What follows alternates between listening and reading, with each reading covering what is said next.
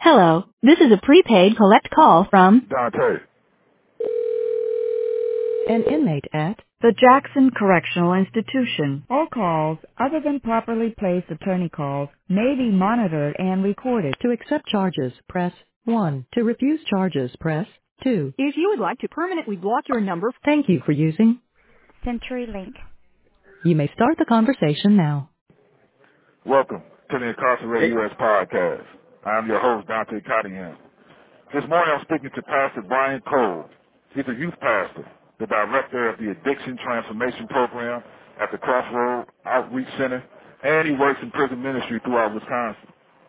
Good morning, Pastor Cole. Hey, good morning. How you doing this morning, brother?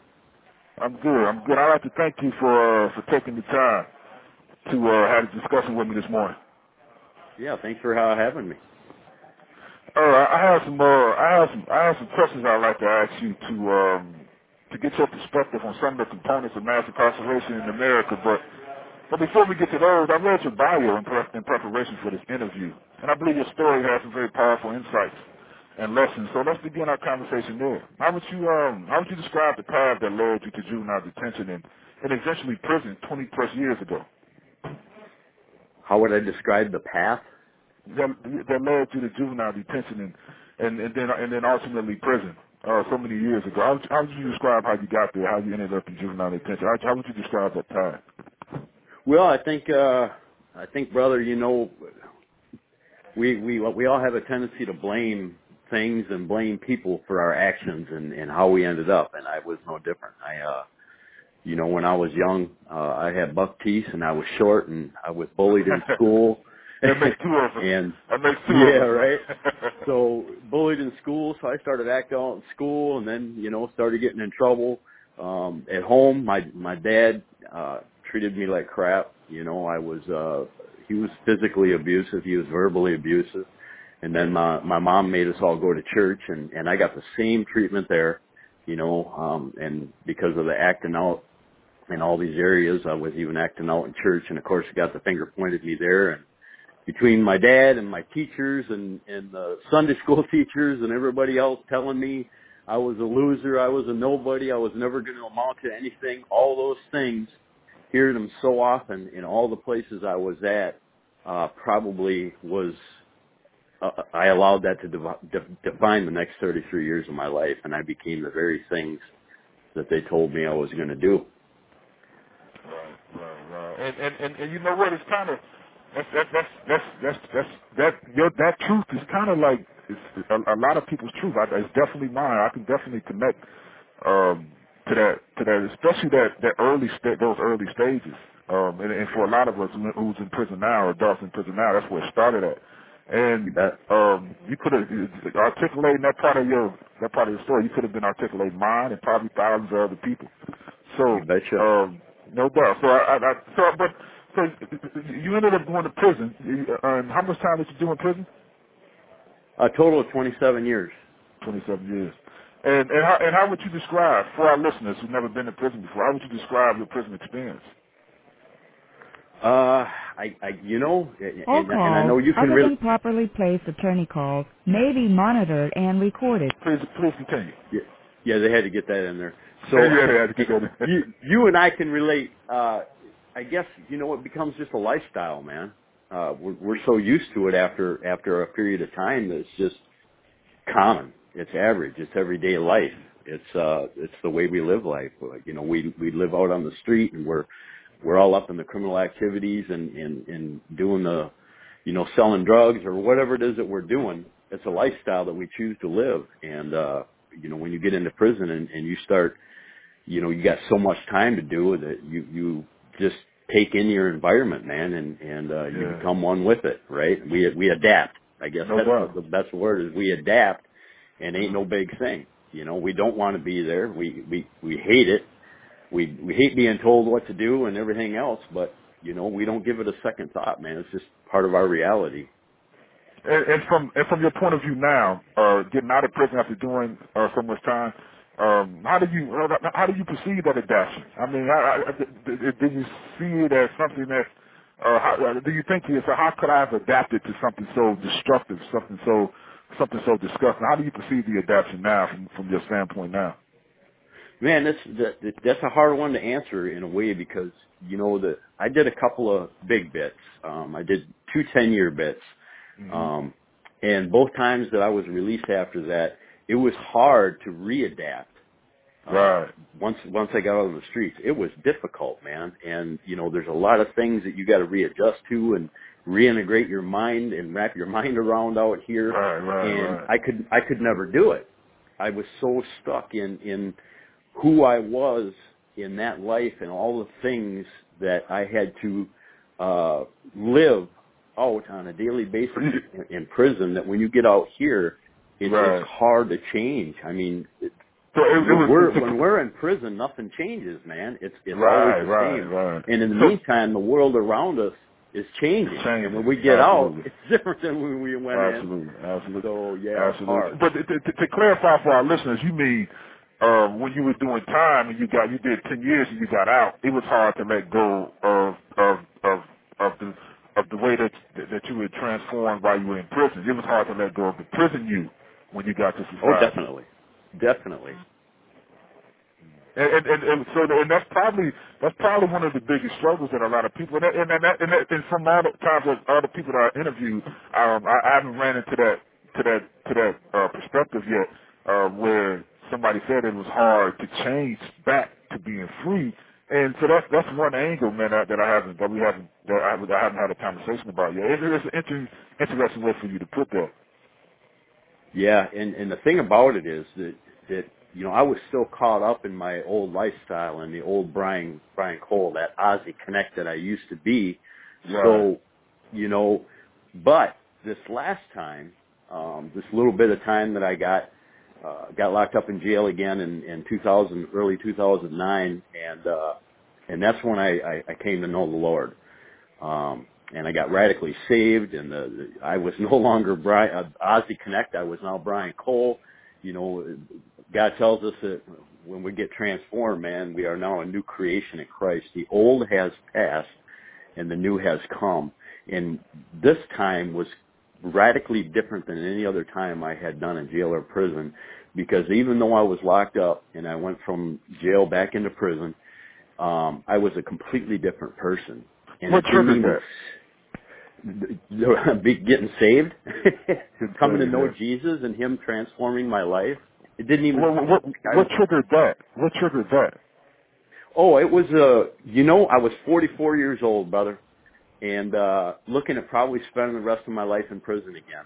And at, I had just gotten married six months prior to this last arrest to a girl 20 years younger than me who had a six-year-old autistic child that I didn't even know was part of the picture until you know the the drugs cleared from my mind in the jail. Right, right. And I was, so I was 44 sitting in there and I was looking back on my life, looking at what had just entered my life and looking at where Yeah. I was probably going to be the rest of my life. And I, and this is the story I think of the prodigal son where he got into to such a depressed state and he, he got so low, he was flopping with the pigs that he had come to himself. And I think this is the time of my life where I had come to myself. I didn't come to Jesus. I didn't believe in Jesus and I hated Christians but I had come to myself enough to know I can't do this anymore. Something needs to change. And I think because I, I, I opened myself enough up to that, that the Lord had an opportunity to put his hand back on me. And I got involved with the drug and alcohol program in the county jail that was faith-based. Um, didn't really want nothing to do with the faith-based part of it, but Right, right. had to have a Bible to do all the homework and to fill in the blanks. And because I, I was getting into scripture, uh, I came across this uh, this scripture in Psalm 51:7 that said, "Purge me with hyssop, and I shall be clean. Wash me, and I shall be whiter than snow." And it blew me away because that was word for word part of the cleansing rituals we perform in the occult. And I'm like, "What is that doing here?" And that's when the whole thing started happening. And that was the point where I, instead of just using the Bible to fill in the blanks, I started reading it and I was coming across more stuff that was involved in our rituals and questioning why is this in here? This is just a mythology book. Oh, they probably stole it from us anyway. Until I read a book called The Case for Christ by Lee Strobel. And that validated the, the Bible for me. It made it real to me. And because I was reading God's Word, because I was reading the truth, the truth Right. set me free. And God said Jesus said, you shall know the truth and the truth shall set you free. So that's the point where it went from me using the Bible to fill in the blanks to God's word filling in mine and I got radically transformed. It's a beautiful story, man. It's my understanding. It's my understanding that um, before I before I ask that question, since you made your transformation, it's it's um it's been very easy for you to live your life the way you live it now, haven't you? Yeah, easy to the point, like you know, don't don't get a misunderstanding that we don't still have our trials and tribulations. Yeah. I don't either. But let me tell you something, brother. After the lifestyle that you and I have lived, and the things that w- that we went through, and, and the situations we got ourselves in, this life ain't nothing compared to that. It is so so. No doubt. Go ahead, bring on what you got for me. Yeah, yeah, Can't up. nothing compare to the stuff that we put ourselves into in the game. Absolutely. I agree with one thousand percent. And so it's, it's my understanding that you're working with prison ministry now. What's your mission? What's your mission there? Well, you know, I, I, brother, I got out of prison this last time, and I want nothing to do with it again the rest of my life. I was done. All right. Yeah. A year and a half after I got back out, uh, the Lord kind of set up a situation where I was going to go back into a, a, a. I got asked to come into the Chippewa prison, which is the one that I uh, paroled out of this last Okay. time in 2010. And uh, I'm like, man, Lord, I'm I'm done with that, man. I'm all good. I don't need to set foot in a prison anymore. And Okay. he basically, and, and you know, when I say he told me and all this, I ain't hearing verbal stuff. I just, this is the leading I felt. I felt, I feel like he told me, Brian, where did you spend most of your life? Who are the people that knew you the best? Who are the people that knew that you didn't believe in me and you despised my people? And it's like, well, Lord, the prisoners, Right. my roommates, you know, everybody I was in with. And he said, them are the people that you need to go back to and give them hope.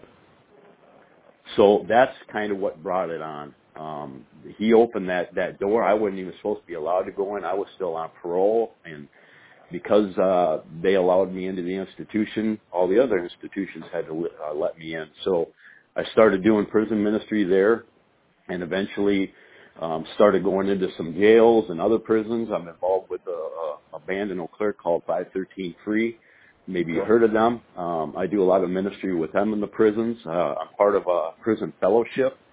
So we'll do a lot of stuff with prison fellowship. Matter of fact, I was just up in Nebraska last month doing some uh, prison ministry in a couple of uh, juvenile detention facilities and a, and a men's work camp down there.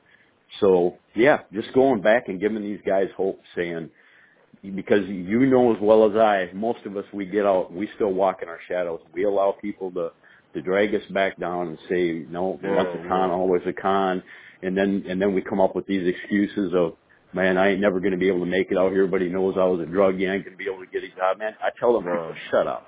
Shut up. Yeah, Don't you know up. who God is? He's God, and if like you're that. walking if you're walking in the shadows, well, that's where you're going to end up. But guess what? I'm walking toward the sun, not just the sun, but the sun, and and I'm facing the light, and the shadows are behind me, and I'm not trying to look. I'm not that person anymore. I am that new creation of Christ, and I'm going to keep going moving forward.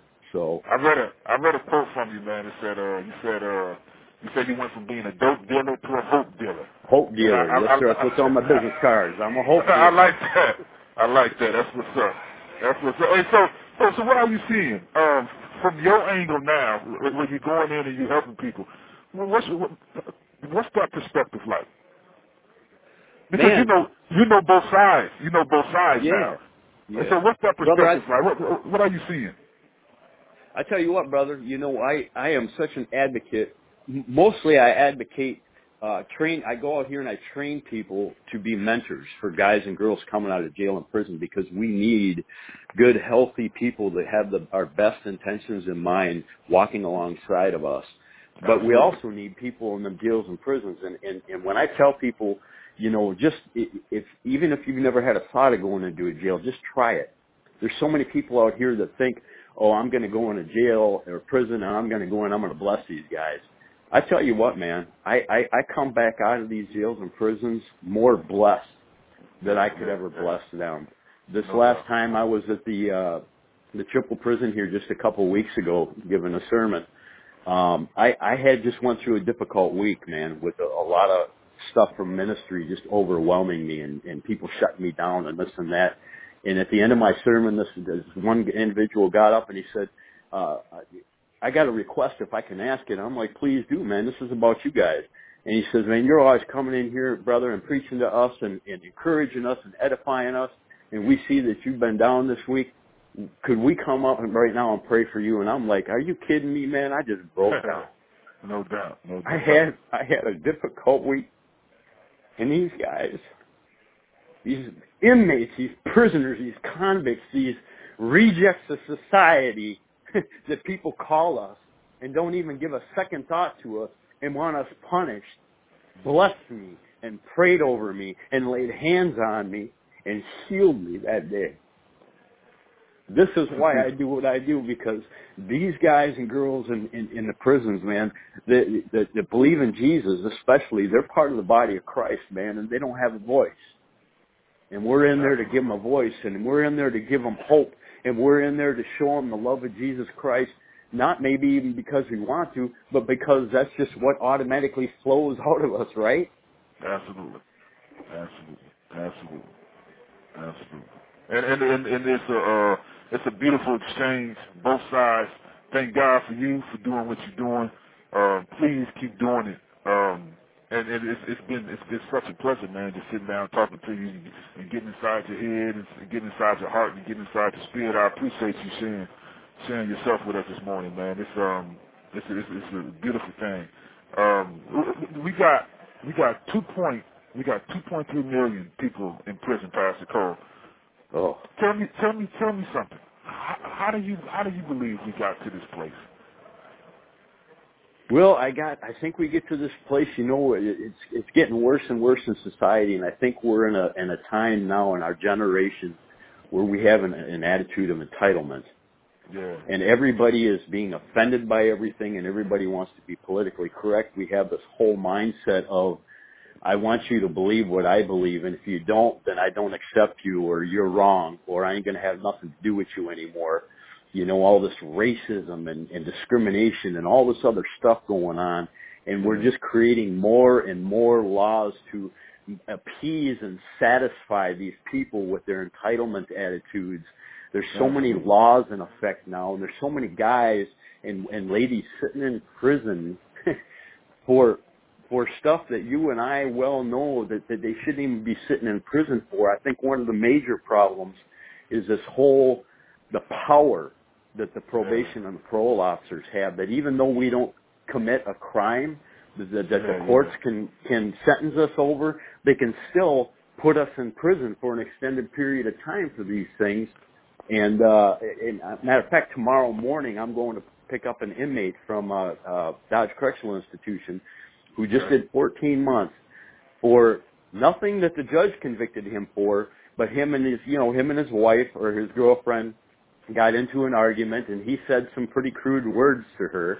And I, you know, there's a lot of times you hear guys saying, "Oh, I'm not, I'm not, I'm not guilty of this. I didn't do this and that." He admitted he did it, and I know what he said was true because I was uh there during his uh his pro- parole sentencing, and I saw Right. his All paperwork. calls But other because than properly but placed because he attorney called calls this girl may be the monitored and word and, the recorded. C word and all this and that, he's doing Right. 14 months in prison. Come on, man.